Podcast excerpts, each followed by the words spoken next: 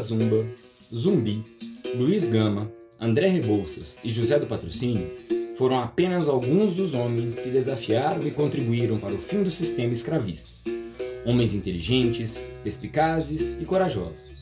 Mas você já deve saber que esse podcast não se dedica a contar a história deles, mas de personagens femininas, independente de quem foram os seus maridos, marcaram a história. O episódio de hoje recorreu a uma longa lista de mulheres africanas ou afro-brasileiras que, aqui no Brasil, contestaram o sistema escravocrata. Aqualtune, Dandara, Teresa de Benguela, Zeferina, Adelina Charuteira, Maria Filipa, Mariana Crioula, Maria Aranha e Esperança Garcia. E a lista continua com biografias de angolanas, sudanesas, congolesas e beninesas, que lideraram quilombos, denunciaram maus tratos, espionaram seus patrões e contribuíram para o desgaste da escravidão. Imagino que você, ouvinte, deve estar perdido em um mar de nomes muitas vezes desconhecidos. Não se culpe. A sociedade brasileira ainda conhece pouco a história de escravizadas e forras que viveram no nosso país. O episódio do Recorte e Costura de hoje traz uma pequena contribuição para o conhecimento da trajetória de duas dessas mulheres fantásticas, Luísa Mahin e Tia Simoa, que lutaram em meio da fervura dos seus quitutes e do alto das suas jangadas por um país melhor, sem escravidão. Hoje, lembramos a história de duas personagens que, junto a tantas outras, nos mostraram que a história do Brasil também tem a pele preta. Eu sou Marcos Messias, professor de Biologia, um estranho no ninho entre esses ilustres historiadores, apaixonado pelas minhas cachorras. Eu sou João Ítalo, professor, historiador e quase doutor, gente. Dia vinte e três vocês chegaram. Eu sou a Graziane, historiadora, professora, mãe de três e feminista. Eu sou o Thiago, professor do ensino médio, aliás, ensino básico, né? Professor de história. E esse é o Corte e Costura, o podcast onde a emancipação é palavra de ordem, porque para nós, recortar e costurar é, antes de tudo, um movimento de libertação. Ela. Ela é a mulher, é mulher de quem? Mulher de quem? É mulher de mulher quem? É mulher de quem? É mulher de quem? Ela é mulher de quem?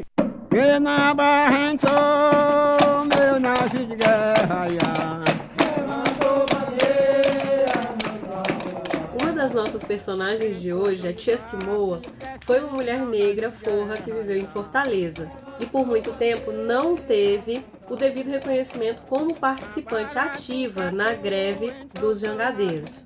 Também conhecida como Preta, Tia Simoa era uma líder religiosa casada com João Napoleão, também forro. Ela participou da mobilização dos jangadeiros, que contribuiu para a abolição da escravidão no Ceará. Por quatro dias, em janeiro de mil oitocentos e oitenta e um, os jangadeiros se recusaram a embarcar ou desembarcar escravizados no porto de Fortaleza. Tia Simoa teve um papel fundamental, pois era uma liderança religiosa na cidade e mobilizou boa parte da população a apoiar a greve. Resolvemos apresentar Luísa Mahin pelas palavras do seu filho, o ilustre advogado abolicionista Luís Gama. Quem empresta a voz para Luís Gama é Daniel, nosso amigo professor, que leciona a disciplina de Química.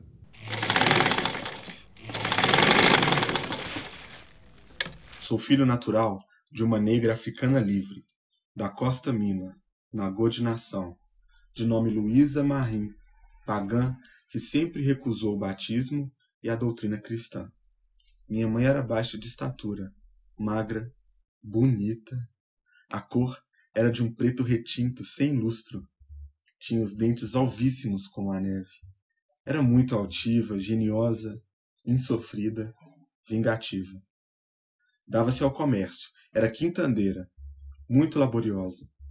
E mais de uma vez, na Bahia, foi presa como suspeita de envolver-se em planos de insurreição de escravos, que não tiveram efeito.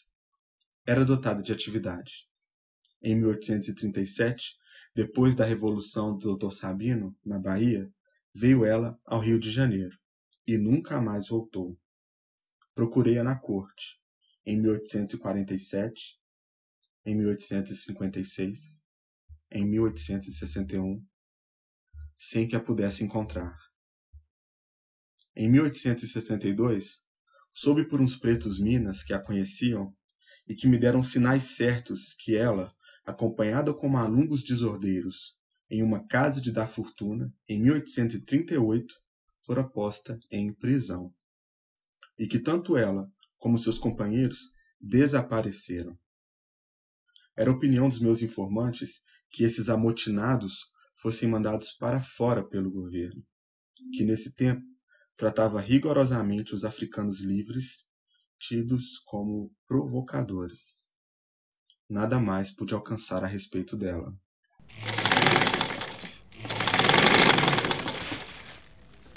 Nada mais pude alcançar a respeito dela. Assim termina, então, o grande depoimento que a gente tem do próprio Luís Gama sobre sua mãe.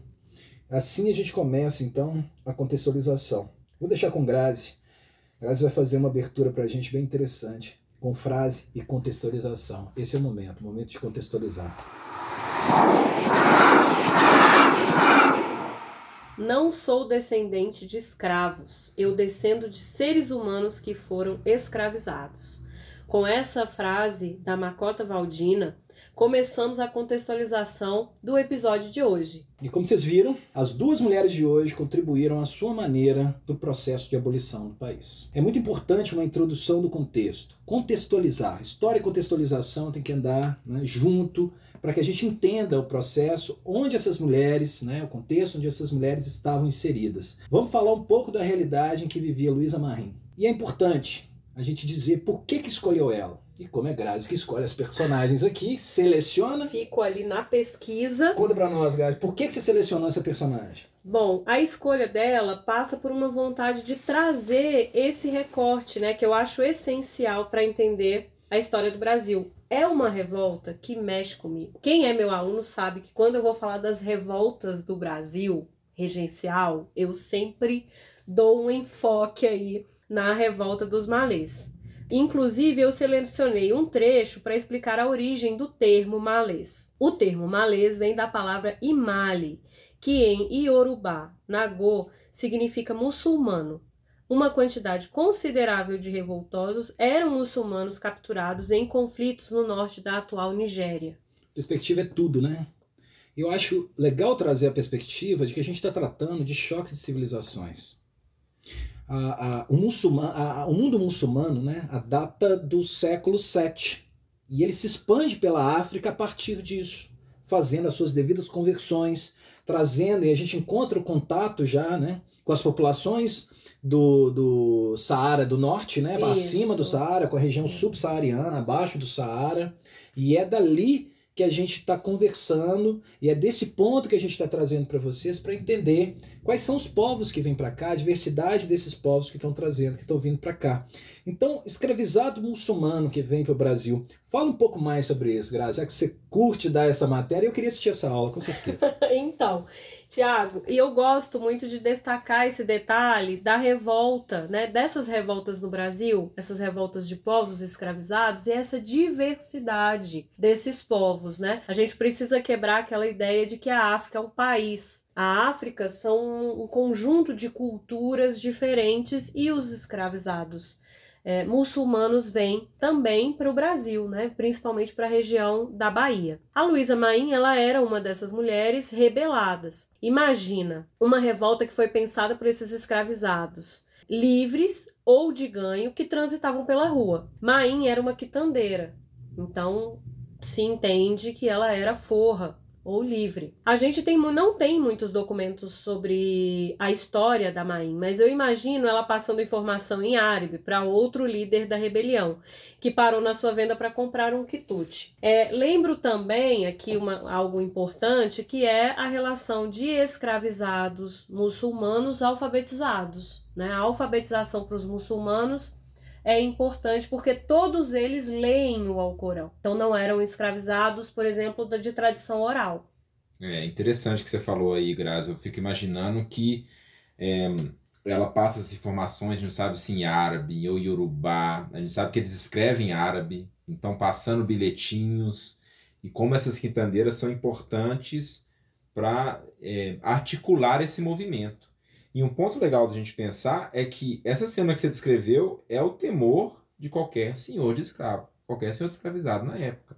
Porque imagina essa ideia de escravizados elaborando um plano de, de, de revolta e que poderia até mesmo reproduzir a Revolução do Haiti aqui em terras brasileiras. Não, calma aí, calma aí, senão, senão a gente se perde. É, acho que primeiramente a gente está trazendo a Revolta dos Malês, Brasil, Bahia, mil oitocentos e trinta e cinco, início do século dezenove.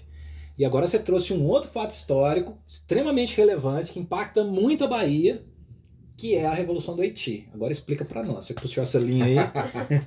Eu explico aqui. Vou fazer o, o crochêzinho igual, igual o Davis faz. Vamos lá. É, a Revolução do Haiti também é uma das favoritinhas, acho que todos os professores de história gostam de falar. É aquela revolução que você sempre pensou, falou, por que, que nunca aconteceu? E aconteceu no Haiti. Uma rebelião escrava, né, que logo ali no, no começo de mil e oitocentos, comecinho do século dezenove, destronou a elite açucareira, tomando o poder da mão dos franceses e subvertendo a lógica social predominante na América, que era essa sociedade escravizada que a gente já bem conhece. O Haiti, imagina o impacto que vai ter. Para a gente ter a noção, o Haiti era, era a colônia mais próspera da França, uma das mais prósperas na América. E essa revolta ela vai impactar em vários lugares do mundo, Cuba, Brasil e muitos outros pontos, muitos outros pontos do continente. Então a gente está falando desse medo que o senhor, aqui no Brasil, em Cuba e em outros lugares, vão ter dessa revolta chegar aqui também. E esse medo, ele era muito real, né? É, de que uma revolução, como aconteceu no Haiti, também acontecesse no Brasil. Eu li uma história que eu achei muito interessante, né? Que em mil oitocentos e cinco, uma decisão proferida pelo ouvidor do Rio de Janeiro determina que fossem arrancadas do peito de alguns homens forros o retrato do Jean-Jacques Dessaline. Falei certo, João? Falou certo. A Grazi tá arrasando no, no inglês, no francês. Eu tô demais. Vou a gente vai terminar um... essa série poliglota. Poliglota, como o nosso ilustríssimo poliglota. Aqui, João. É, então, o Jean-Jacques Dessaline era o imperador dos negros da ilha de São Domingos. Pós-revolução, né? Isso, exato. Pós-revolução. Exato. É, e, inclusive, a gente vai fazer aqui, eu sei que você deve ter ficado com um gostinho na boca, mas a gente vai fazer um episódio, estamos nos comprometendo, trazendo mulheres que participaram da Revolução do Haiti. Pode esperar aí, não vou falar quando, mas vai chegar nessa nossa primeira temporada de Mulher de Quem. Isso mesmo. É... Eu te cortei, né, Grazi? Cort... Foi mal. Cortou. Mas eu te perdoo, tá, João? E, bom, e eu ia falar da grande quantidade de revoltas, antes de você me cortar, de revoltas escravas que aconteceram nesse período.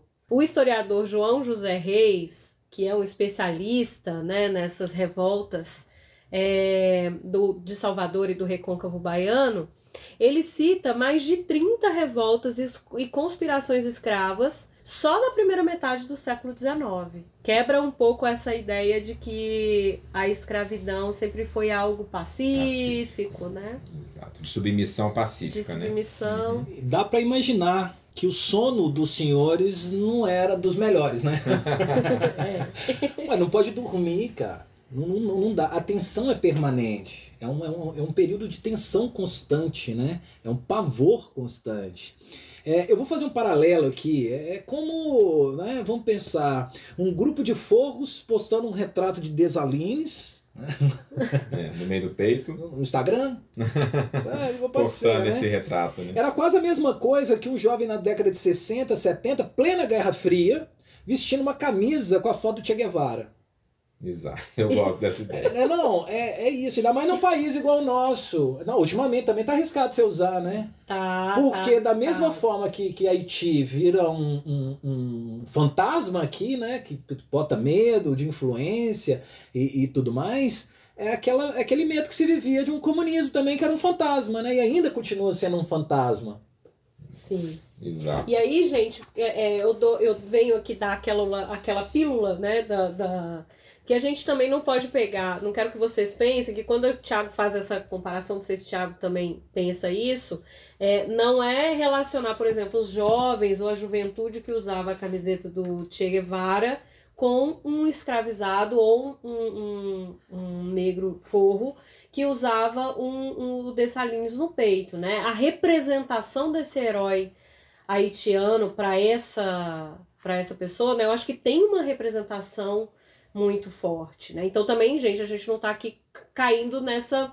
Mas é para trazer um pouco desse, desse, dessa comparação, é, né? Exato. Na verdade, o que a gente tá comparando aqui, Grazi, a gente não tá nem é, pensando o que que significava para cada um. Acho que são períodos diferentes e lógicas muito diferentes. Inclusive, falou muito representar, uma lógica de representatividade. Isso. Também, ter o, essa foto dessa linha. O que a gente tá, o que a gente tá comparando é o medo de quem olha essa imagem, né? É esse o paralelo que o Thiago traçou aí. Isso, eu entendo. É, eu acho que é, que é, é bom deixar... Bem claro. Bem bora. Claro, é. Botar os pingos nos is. Pingos Vamos nos ser claro. Is. Põe os pingos nos is. E esse é o recorte que a gente vai trazer para você hoje. Duas mulheres que participaram de movimentos contra a escravidão. A primeira delas, Luísa Mahin, participou da Revolta de Malês. Guarda esse nome, Luísa Mahin, Revolta de Malês. A segunda é Tia Simoa, que atuou em um outro momento, que é o movimento abolicionista. Fica com a gente, vai valer a pena. Já já a gente começa A Mulher no Seu Tempo.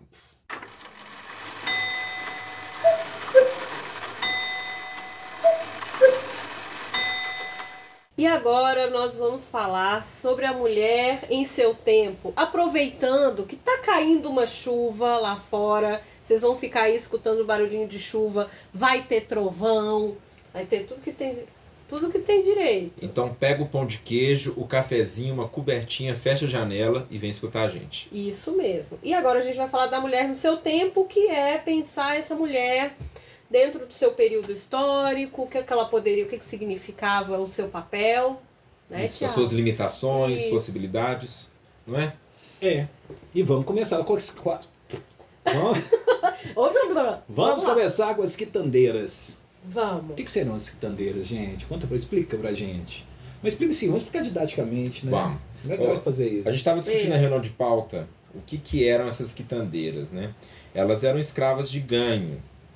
E muitas vezes elas trabalhavam por jornal. O que, que a gente chama por jornal? Uma remuneração que o seu senhor pedia que elas trouxessem diariamente, ou semanalmente, ou mensalmente. E se elas extrapolassem esse valor, elas poderiam ficar com essa quantia. Então muitas delas, às vezes, compravam roupas luxuosas, joias, escravizados em alguns casos, muito raramente. Então eram mulher, mulheres que tinham uma ascensão social. Mas pra gente o mais importante é o papel que elas tinham na cidade. Que é um ponto pra gente pensar. Elas vão estar, elas estarão, né, é, essas escravas de ganho, elas estão mesmo nos centros urbanos, né? Então elas são uma presença forte em Salvador, no Rio de Janeiro, nas vilas aqui em Minas, né? Então elas têm um papel é, de circulação na cidade que é muito livre, né? Apesar delas pertencerem a alguém, elas estão ali dentro daquela cidade meio que circulando. Sim. Dentro dessa, dessa possibilidade do ganho, né? E algumas vezes elas, às vezes, poderiam nem morar com seus senhores. Mas eu vou chamar aqui uma, uma entrevistada nossa, que a gente é muito chique, né, gente? A gente tem entrevistadas maravilhosas, mestres, doutoras no Brasil inteiro. É, a nossa entrevistada aqui, a Aline, vem direto de Salvador para falar com vocês. Tiago, solta aí a, o, o, a conversa da Aline com a gente, que a gente vai discutir daqui um pouquinho mais. Olá, eu sou a Aline Najara da Silva Gonçalves, historiadora, licenciada pela Universidade do Estado da Bahia, especialista em História da Cultura Afro-Brasileira, mestra em Estudo de Linguagens e doutoranda em História Social pela Universidade Federal Rural do Rio de Janeiro. Sou professora substituta no Campus treze da Universidade do Estado da Bahia. A carta escrita por Luís Gama parece ser o primeiro registro em que o nome da Luísa Mahin aparece. As menções posteriores foram certamente fundamentadas na escrita do poeta, que depois de seguidas décadas sem ver a mãe, a descreveu com o olhar de um filho saudoso, como se buscasse na memória da infância as lembranças perdidas. Na carta, Gama afirmou que sua mãe dava-se ao comércio, que era quitandeira, que era muito laboriosa e que mais de uma vez foi presa como suspeita de envolvimento em planos de insurreições de escravos. Nesse trecho, ele nos apresenta dois elementos muito importantes para entendermos quem era Luísa Mahin. Ela era quitandeira e era uma mulher insubmissa. As quitandeiras eram figuras muito representativas da Bahia do século dezenove. De fato, como afirmou Cecília Moreira Soares, o trabalho de ganho, como era chamado, caracterizava as relações escravistas na Salvador de Luísa Mahin. É importante ressaltar que as quitandeiras eram mulheres que tinham tino para o comércio e elas foram essenciais para a circulação dos alimentos. A este trabalho eram destinadas aquelas que eram consideradas sagazes e espertas, que sabiam negociar e poderiam garantir a manutenção da freguesia e o sucesso nas vendas. O trabalho de ganho consistia em direcionar os senhores uma quantia previamente estabelecida. O que excedesse o valor combinado era apropriado pela escravizada, que podia fazer o uso que bem entendesse desse valor.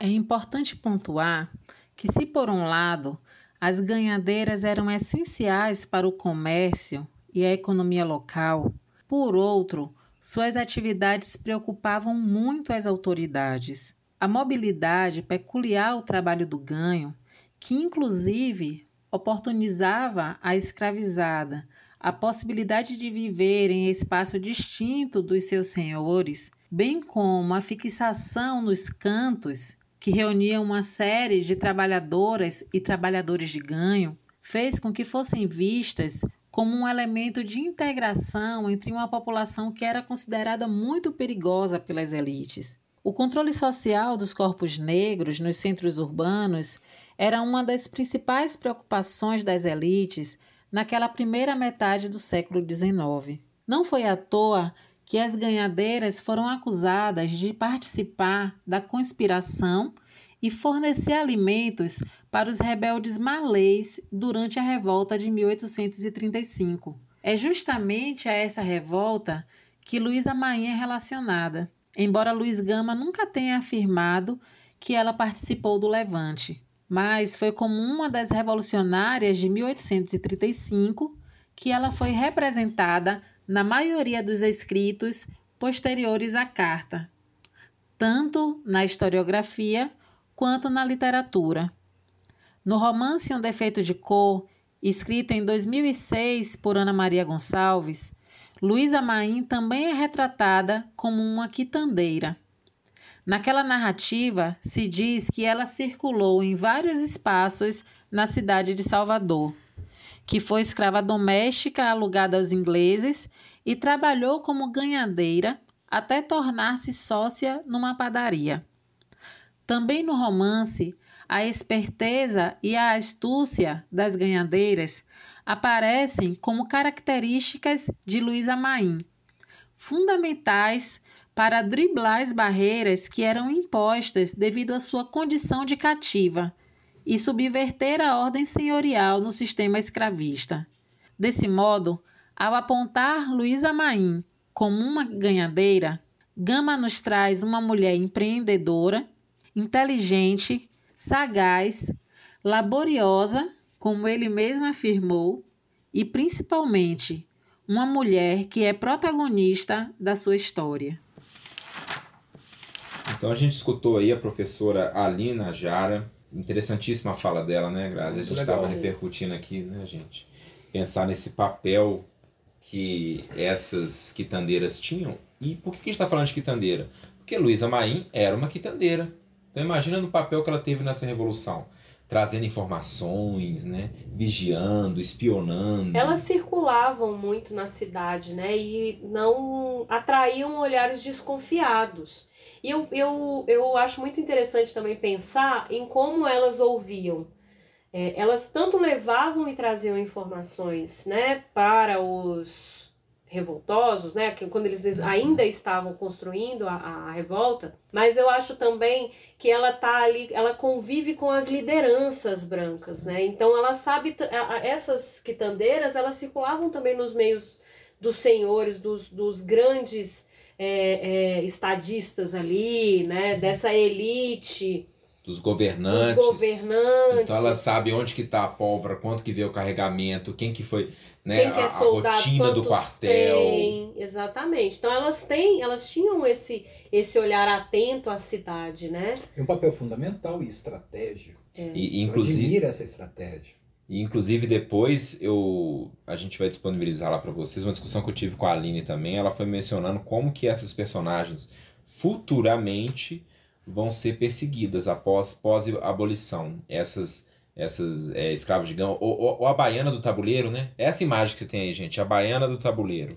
Após a, revel- a revolução. A, após, inclusive, a abolição, no século vinte, elas vão ser é, identificadas como mulheres que pegam dinheiro e muitas vezes utilizam esse dinheiro que elas ganham, porque elas ascendem socialmente, é uma fonte de, de, de ascensão, de ascensão social. social. E elas utilizam esse dinheiro, muitas vezes, para... para financiar, as, às vezes, os, os, os cultos, né, que, elas, que elas fazem nos terreiros, para comprar materiais. Então, é, isso vai ser visto muitas vezes, essas mulheres são vistas como ameaçadoras. Eu posso fazer uma associação dela com as negras de tabuleiro?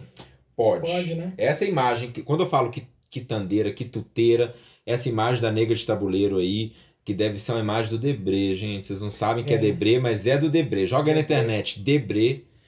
É, imagens conteúdo. Maravilhosas. E você vai ver essa senhora. Que é um essa... grande retratista do, do Brasil Colônia. Eu, eu, eu, eu curto trazer a imagem das, da, das quitandeiras justamente por conta dessa liberdade. E desse trânsito. E do contrabando de ouro que elas faziam. Exatamente. Porque recebiam em Ouripó. E, aqui e aí elas separando faziam, né? um tiquinho do seu ouro cada dia, do que ela vendia e tudo mais, e acabavam comprando a sua alforria. Porque às vezes vem muita imagem de Chica da Silva. E Chica da Silva teve o comendador que, que proporcionou a liberdade dele. Quando a gente estende é. o olhar para as demais, é uma luta cotidiana de resistência. Contrabandear é um ato de resistência. Contrabandear Sim. é um ato de resistência e de encarar o sistema. Ótimo. Concordo né? demais. Concordo, Thiago. Então, gente, tem essa imagem aí da negra do tabuleiro. Imagina que Luísa Mahin é uma delas. E um papel essencial para a revolta do, dos malês, não só elas, e outras tantas mulheres. Um protagonismo, né, dessas mulheres, da, das mulheres de ganho, né, das escravizadas de ganho, das mulheres livres, das quitandeiras, é, é, um protagonismo delas em diversos pontos e papéis importantes que elas desenvolviam ali na cidade, nesse leve trás do, do, do, dessas revoltas, né, porque essa não é uma, uma revolta, essa é uma. Né? Quando a gente fala da Luísa Mahin, é uma, mas são várias revoltas de malês é, dentro do século dezenove. Sim, Em famosas. Salvador, né? Bom, é, tá massa o papo das quitandeiras. A gente vai voltar de novo na hora do café para falar um pouco mais, para estender, mas a ideia é trabalhar essa mulher no seu tempo. E agora a gente precisa de falar de Tia Samoa. Tia Simoa. Tia Simoa. Erros de digitação, né? Opa. Tia Simoa. Quem foi Tia Simoa? Conta pra gente, mulher no seu tempo. Vamos situar ela no tempo dela. Vai deixar o nosso Vamos. ouvinte confortável. É, porque é um ponto importante, né, gente? Todas as mulheres que a gente trouxe, ou elas eram viúvas, né, ou solteiras. Parece que as mulheres só conseguiam, faz... só conseguiam fazer algo se não tivessem, se não fosse, se fosse mulher de ninguém, né? Essa é a única forma delas, né? Viúvas ou solteiras. E Tia Simoa é uma, é um ponto fora da curva aqui. Ela é, ela faz, né? O protagonismo dela é com o marido, né? Eles juntos na greve dos jangadeiros, que foi uma greve que aconteceu em mil oitocentos e oitenta e um no Ceará, Fortaleza. Os jangadeiros, liderados pelo marido dela, José Napoleão? Isso, José Luiz Napoleão. Isso. E o Dragão do Mar, Tem famoso nome, dragão famoso do mar. Dragão do Não mar. Confundam com o da letra de João, João de Aldir Blanc, né? E... muito bem interpretada por João Bosco. É, a gente está falando de outro dragão do mar, esse é cearense, né? Mas um protagonismo dessas, dessas duas figuras, dessas, desses três, né, personagens, na, na, forçando ali a abolição da escravidão no Ceará. Então, a tia Simoa, ela tem um protagonismo que ela vai ter... Ela, ela tem esse protagonismo junto com o marido. É, e né? Como ponto... o João disse, ela não é nenhuma solteira, ela não é solteira, ou ela não é viúva, ou ela não tá casada, mas o marido tá ali chorando as pitangas do, dos personagens que não fizeram sucesso, mas ela tá ali junto. Só para situar vocês, esse é o nosso personagem do episódio, episódio passado. É. Então, se você não ouviu, corre lá. Corre lá para você entender essa, essa linha, para você pegar essa linha. Mas pra voltando para tia, para tia Simoa, o que mais que a gente pode trazer? Lembrando que o Ceará foi um dos primeiros estados, né, a, a, a fazer a abolição da escravidão, por vários fatores. Eu acho que acredito dele que uma das maiores é a luta de resistência à escravidão que houve, que aconteceu por lá. É, e eu acho que é muito isso que a gente está discutindo. Tia Simoa sendo uma líder religiosa, então ela tem trânsito na sociedade, então ela consegue, né, trazer as pessoas para esse movimento. Então esse é um ponto interessante a gente pensar, porque é uma mulher que a gente está colocando ela... É, fazendo um movimento junto com seu marido, ao lado dele, e que traz um pouco dessa tradição dessas mulheres de origem africana, né, dessas sociedades matriarcais, mulheres que têm outro tipo, outra dinâmica. Outra né? dinâmica nas relações, né? São relações diferentes é, desse sistema mais português, patriarcal, que, que a gente acabou, né, impo- que foi sendo imposto a, imposto a, essas, a essas pessoas. Que ainda vigora. Que né? ainda vigora até hoje. Então, tia Simoa, ela é essa mulher, pensando aí os, nos, entre, entre raios e trovões, nós estamos aqui, e, e pensando essa, essa mulher, que é uma mulher que está protagonizando, e, e, e Fortaleza vai ser uma cidade de efervescência abolicionista muito forte, isso vai estar tá circulando ali nos meios, né? E ela é uma, uma líder religiosa, uma liderança importante. religiosa importante. Legal. Legal, legal. Vou, vou te cortar, desculpa, mas a gente precisa ir pro café. Marcos já tá trazendo, Marcos. Pode deixar, tô indo lá buscar. Por favor. Pausazinha pra vinheta e a gente volta na hora do café.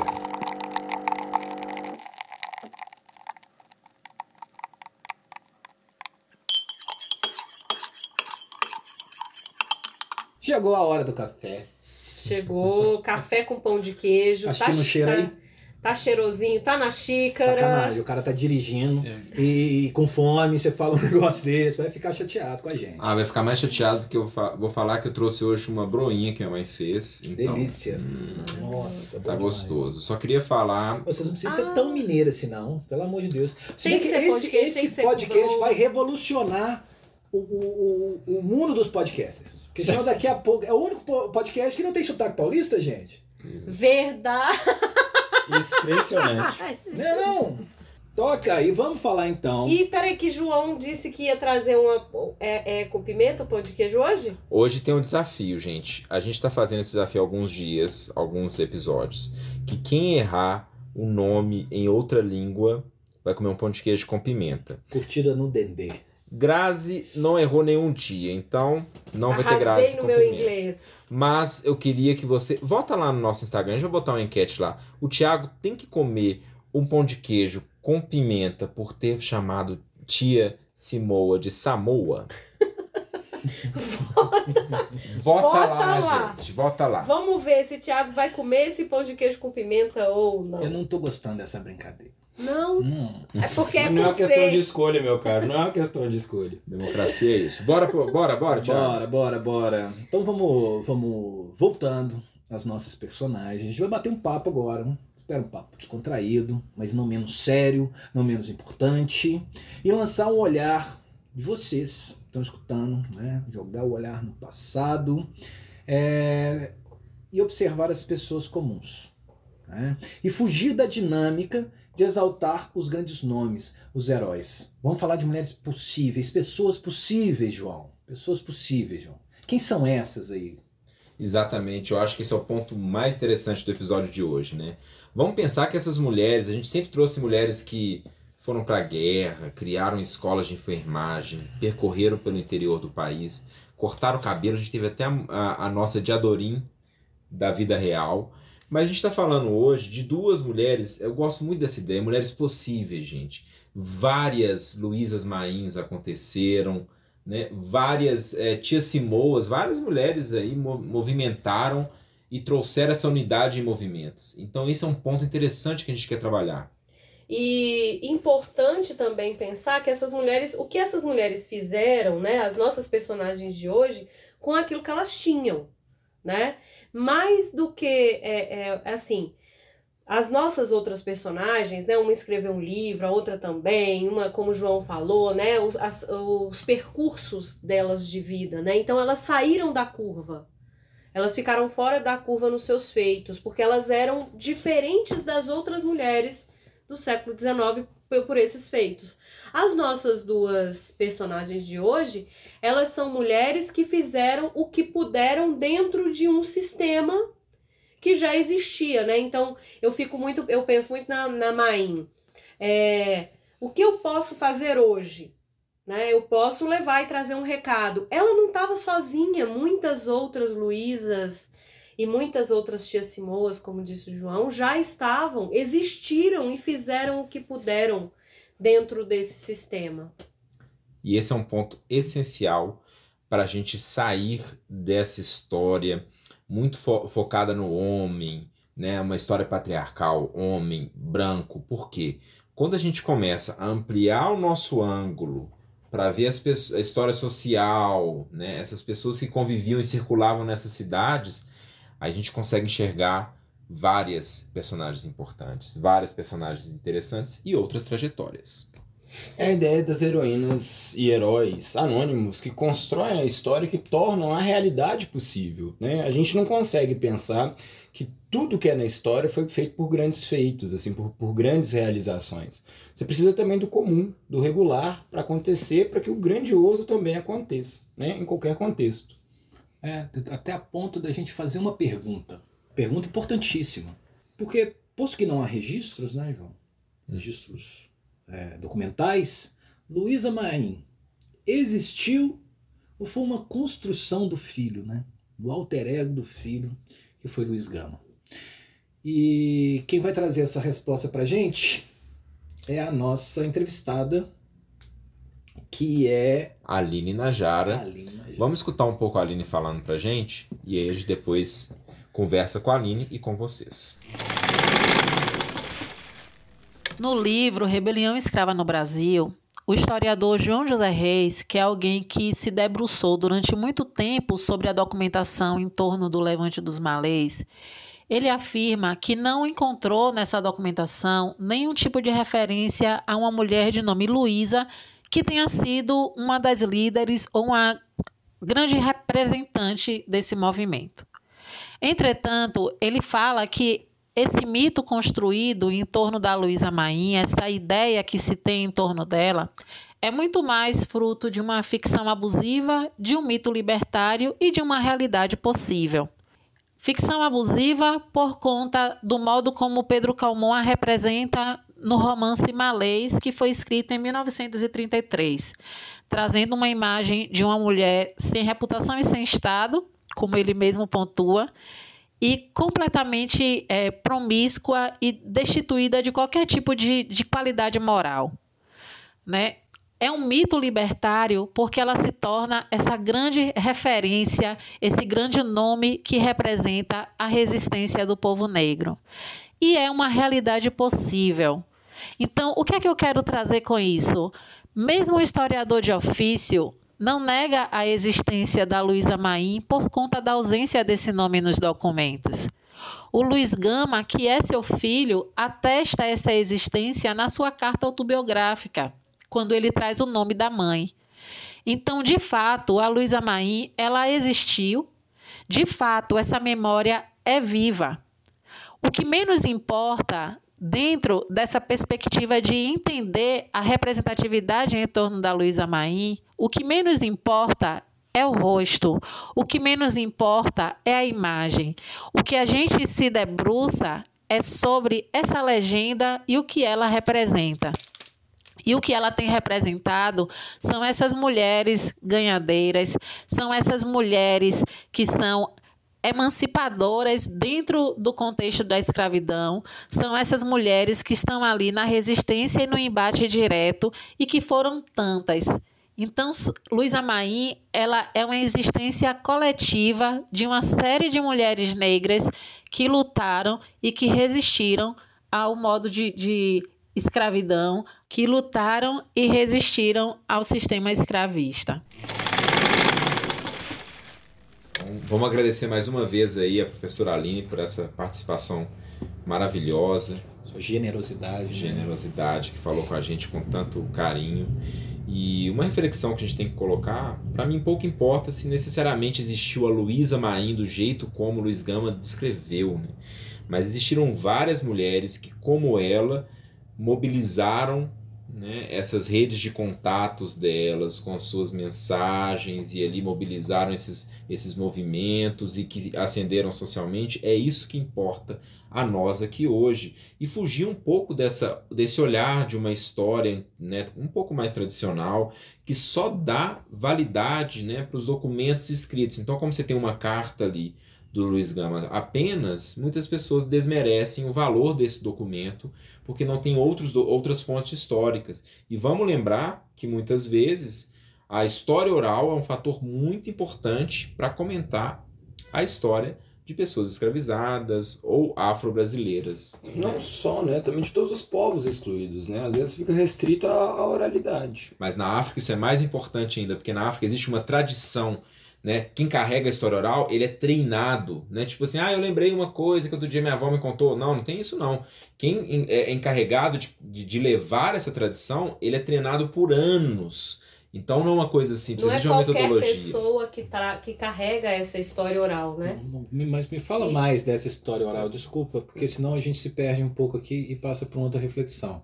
Porque ao trazer a ideia da história oral, é interessante trazer mais uma vez a história de choque de civilizações e, e, e a disputa simbólica pela narrativa e, e o predomínio por conta, né, da questão europeia, né, da hegemonia da, é, é, imposta, né, inclusive violentamente por europeus, e a desclassificação da história oral como uma história válida. E dentro dessa perspectiva que a gente vive hoje, da documentação e da, da, dessa documentação da história tradicional, apesar de você falar isso, é, de como é mais fácil esconder e, e portanto, resguardar essa, essa história, né? Há um apagamento dessa história e uma desvalorização dessa história oral também, né? É, é, dentro dessa hegemonia europeia, eurocêntrica da história, você vai, a gente vai percebendo o apagamento. Então, nem essa história oral guardada, treinada, né, como o João mesmo falou, ela vai tendo valor dentro da historiografia. E aí, o que a gente está fazendo aqui, gente, sabe quando você escreveu, você apagou a resposta... Que a gente tá, aí você pegava o lápis e, e, e raspava ali por, por cima para ver aquela mensagem que tinha sido escrita. É isso que a gente está tentando fazer aqui, resgatar essas histórias que foram apagadas. Isso. E pensando... é importante trazer essa, essa reflexão. Por que que é? Situando o, o leitor. Nós brasileiros temos uma tradição oral muito anterior e muito mais forte do que a cultura livresca. As nossas universidades são muito mais recentes.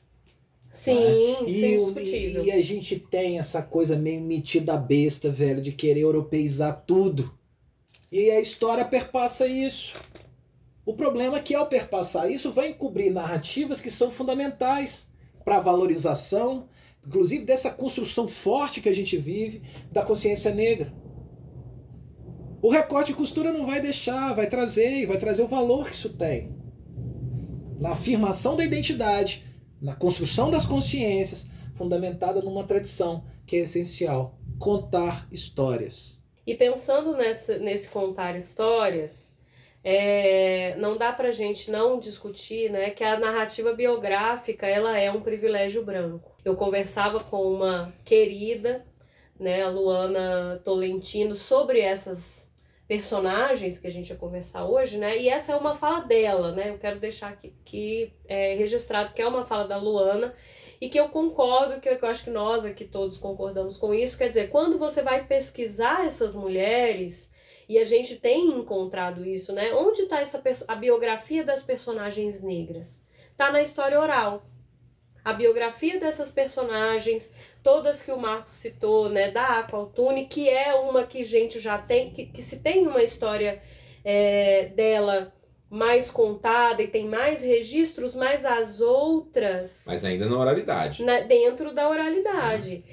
Então você tem aí é, diversas mulheres negras e homens negros também, né, que essas biografias, elas não foram construídas, né? Isso vale para para Mahin, isso vale para Tia Simoa, isso vale para Maria Filipa, que nós falamos dela. São personagens que tiveram o seu apagamento histórico. Por quê? Porque somos um país que não valoriza, ou não valorizava até então, a biografia dessas personagens negras como uma visão importante dessas histórias. É, e na verdade, quando eu falo que pouco importa se Luísa Mahin realmente existiu daquela forma como ela foi descrita, porque a gente está buscando fazer uma história coletiva e pensar nessas, nessas peças que foram importantes para construir as grandes mudanças. É, o, a parte é que constrói o todo. Você não consegue, de novo, né? Você não consegue promover nada de mudança de, de concreta se você não pensar nos, nos, nos pequenos arranjos, nas pequenas funções que cada um desempenha para promover as mudanças verdadeiras, mudanças significativas. Porque, no fim, a grande questão é que não existe conquista sem luta. Então, bom, vamos trazer um último tópico para a gente discutir, é... que é a questão do apagamento de Preta Simoa. E do seu marido. E do seu marido. Uhum. José Luís Napoleão, que tiveram protagonismo... Palavra difícil, né? Um protagonismo... Protagonismo. Protagonismo é legal, né? É. Porque é lutar à frente, né? Isso. Que traz uma questão de vanguarda muito interessante. É... No Ceará, no Panteão de Heróis do Ceará, conta pra gente. Quem fala pra gente? Ué, a gente tem que pensar que o Dragão do Mar, na verdade, é o personagem que foi alçado, né, ao, ao papel de destaque nessa revolta dos jangadeiros. E o, a, a, as outras pessoas que ali articularam, como, como a, Petra, a Preta Tia Simoa, acaba ficando em segundo plano, ela e seu marido, né? Eu acho que, né, você já sabe o que vai te acontecer, vai, né, João? Vai comer um pão de queijo com pimenta. Edita então aí, tira essa minha parte. Cortar não. E eu odeio pimenta, gente. Mas o que a gente estava comentando é um pouco isso, né? Quando a gente busca os heróis, a gente acaba destacando e exaltando o papel de uma pessoa e lançando os outros na sombra, né? Então eu acho que esse é um ponto que a gente queria destacar aqui, porque esse abolicionismo no Ceará fica muitas vezes retratado como uma, uma benevolência dos homens brancos. Opa! Engasgou aí, João! Deu uma... Deu uma é, rateada. Aquela travada. Ficou um pão de queijo aqui. Bom, mas pegando essa, esse gancho do João, né, dessa benevolência, eu acho interessante como... É, esses, os heróis da, da greve dos jangadeiros, né, no Ceará, ela, é, é, vão sendo construídos justamente por essa iniciativa altruísta da elite branca, né, cearense, que vai chamá-lo, né, chamar um dos... Então eram dois jangadeiros, né, um deles era o, o marido da, da Tia Simoa.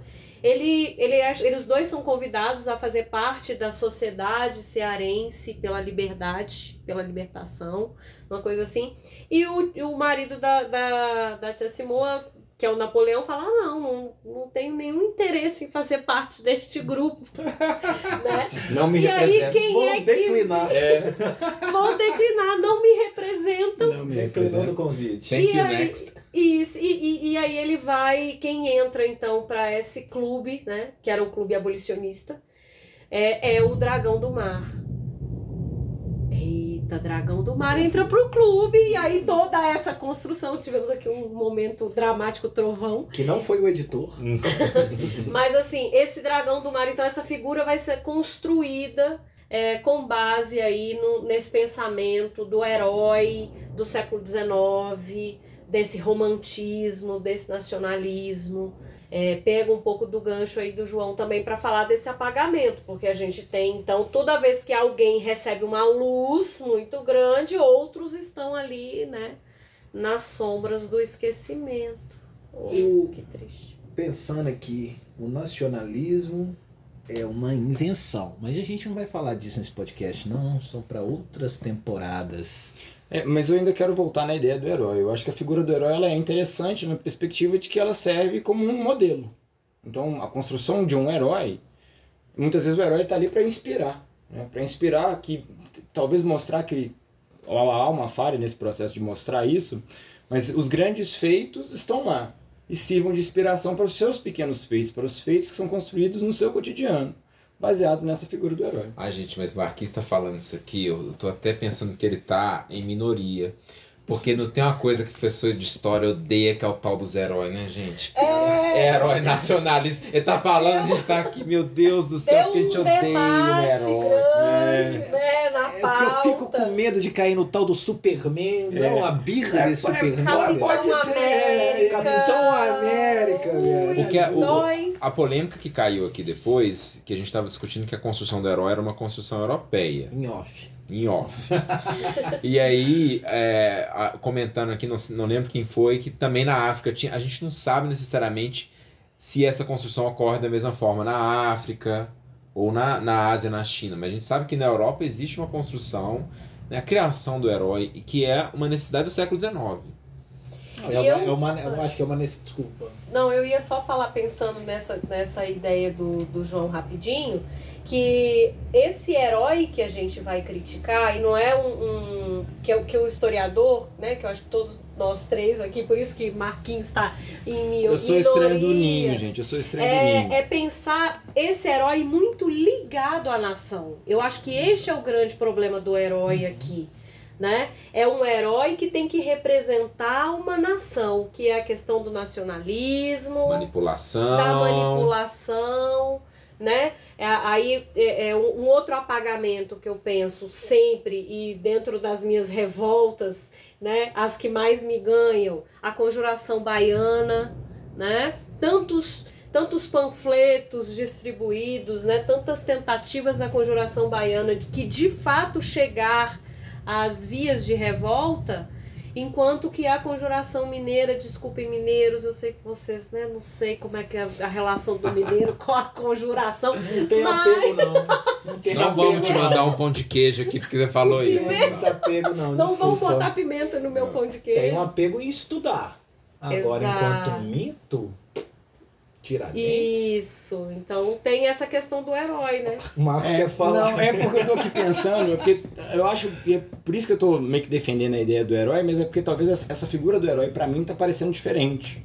Então quando eu penso na perspectiva de um herói, eu tô pensando na ideia de um modelo, para muito aquém dessa ideia de manipulação que vocês estão trazendo, e por isso que eu adoro andar com esse povo aqui, gente, porque eu aprendo uma todo dia, uma pedrada diferente que a gente toma aqui, a gente aprende um negócio novo aqui toda hora, mas é, é justamente isso, assim, é na perspectiva de um modelo.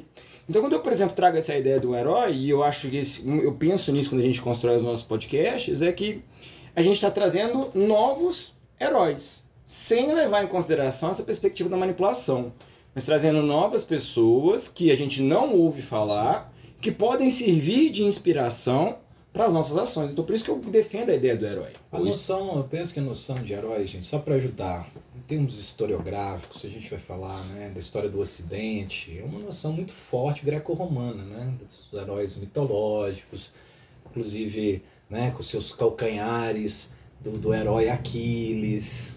Né, que são super, tem poderes sobre-humanos, e isso é perigoso, porque querendo ou não, a gente dá uma desidratada em alguns heróis nacionais, principalmente quando eles não se enquadravam dentro do padrão da branquitude do século dezenove.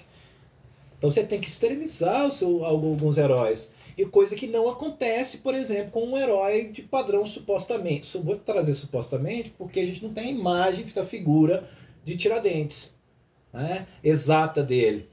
Né, que para torná-lo mais herói ainda, Pedro Américo pintou ele igual Jesus. Exato. Então essas questões são relevantes sim de trazer, Marcos, mas quando a gente pensa nos heróis, no universo Marvel, em todas as questões que são fundamentais para a formação dos caráter, do caráter dos meninos, é uma referência que eles têm, né? O que a gente luta, talvez, e acha muito importante é que mais heróis como Pantera Negra talvez ah, apareçam. Mas representatividade. Mas justamente. Não é esse tipo de heroísmo que a gente está trazendo. A gente está trazendo uma Perfeito. noção de heroísmo dentro de uma ideia de construção da nacionalidade de um país que não teve tempo de se formar e não teve atos de bravura, porque a gente não nasceu de uma revolução. A gente nasceu de um acordo, de escritório quase. Já problematizamos é, isso no episódio, é. mas podem isso discordar de passar. mim, que vocês não concordam isso... comigo, às vezes vocês podem discordar é, de mim. Eu... Mas pra mim foi treta de elite que sentaram tretas, lá tretas. e resolveram isso num bom discurso. Vou te Adoro. botar a Maria Quitéria do seu lado aqui, você discute com Então a gente, essa discussão do herói é muito importante, né? A gente é contra, como a gente falou, essa idealização e manipulação e a exclusão que as escolhas dos heróis sempre trazem. E a gente não quer necessariamente trazer heroínas para vocês, mas exemplos e projeções de mulheres que existiram no século dezenove e existiram com trajetórias espetacular, espetaculosas ou, ou com trajetórias cotidianas como as nossas personagens de hoje. Que Mas... viram ali naquele momento que elas estavam, né, uma oportunidade de combater algo que elas eram contra, né? Então elas aproveitam aquele momento ali para fazer algo, né? Então elas assim, e, e mais uma vez trazendo essa ideia de que elas não são duas apenas, mas elas representam muitas mulheres e muitos homens que, que sofreram esse apagamento da história, né, nessa escolha aí proposital dos heróis. Que é importante que a gente olhe também e, e, e treine o nosso olhar para o mundo contemporâneo, gente. Para o dia de hoje. Quantas mulheres não são sufocadas e apagadas dentro do seu cotidiano. Né? E, e, de fato, gente forte, de braço forte, né? que, que precisam de relevância, precisam de, de, de destaque. Ah, exemplo... nas eleições agora para os municipal, em âmbito municipal. O quanto a gente não cresceu e não caminhou em pautas progressistas e, e na presença dessas mulheres. Da figura, acho que nem só da mulher, acho que dá um outro salto, da figura feminina no legislativo. Essa é a questão. Fala para nós, João, você tá, já está com o caderninho na mão aí, conta para mim o que, que vai ser desse caderninho. Esse caderninho aqui, a gente vai... A gente fez uma pergunta para a nossa professora Aline, é a pergunta aí, o que, que representa a Luísa Mahin, né, para ela, que foi uma menina negra que cresceu num, num, numa escola é, de elite, com poucas referências dentro de seus professores, poucas, poucas referências na televisão. Então, o que, que significou para ela a história de Luísa Mahin? E aí, nesse momento aqui, a gente vai deixar ela que vai ter exatamente o lugar de fala para falar o que, que representa essas personagens para uma menina negra que está no seu processo de formação. Luísa Mahin representa para mim um coletivo de mulheres negras que resistiram ao sistema escravista e à lógica senhorial. Ela representa para mim que a negociação era um caminho, que a dissimulação era um caminho, que a resistência direta era um caminho e que todos esses caminhos eram válidos quando a gente está falando do enfrentamento às opressões do sistema escravista. Ela representa para mim hoje a luta pela garantia dos nossos direitos numa sociedade racista, numa sociedade que exclui, numa sociedade que oprime. Então é essa a mensagem que a Luísa Mahin me dá, que é necessário se enfrentar, que a gente vive uma guerra no combate ao racismo e que é preciso que a gente vá para a linha de frente e lute sim. Porque sem esse enfrentamento, o racismo engole a gente e a gente não vai deixar isso acontecer. Então, Luísa Mahin, para mim, é essa mensagem de luta, de embate e de garantia de direitos. Com as palavras da Aline Najara, uma intelectual negra, baiana e que estudou a Luísa Mahin, encerramos o Corte e Costura de hoje. E a polêmica não termina aqui. Debata com a gente no Instagram. É... Só um detalhe, né, Thiago?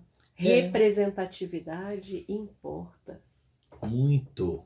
Afinal de contas, é, a intenção desse podcast é abrir o debate, é trazer a história é, para um outro viés, com um outro olhar, os recortes e as costuras, recortando e costurando. Mas é sempre uma introdução. Pesquise, caminhe e abra a consciência, a mente, emancipe as mentes. Conversa com a gente lá no Instagram, procura a gente no YouTube e nas, em todas as plataformas de áudio. Compartilhe com quem você acha que precisa de escutar essa conversa que a gente teve aqui. Compartilhe com todo mundo, até com quem você acha que não precisa de escutar. Vai que a pessoa gosta, gente. Um grande abraço. Até mais. Corta, Thiago. Corta, Thiago.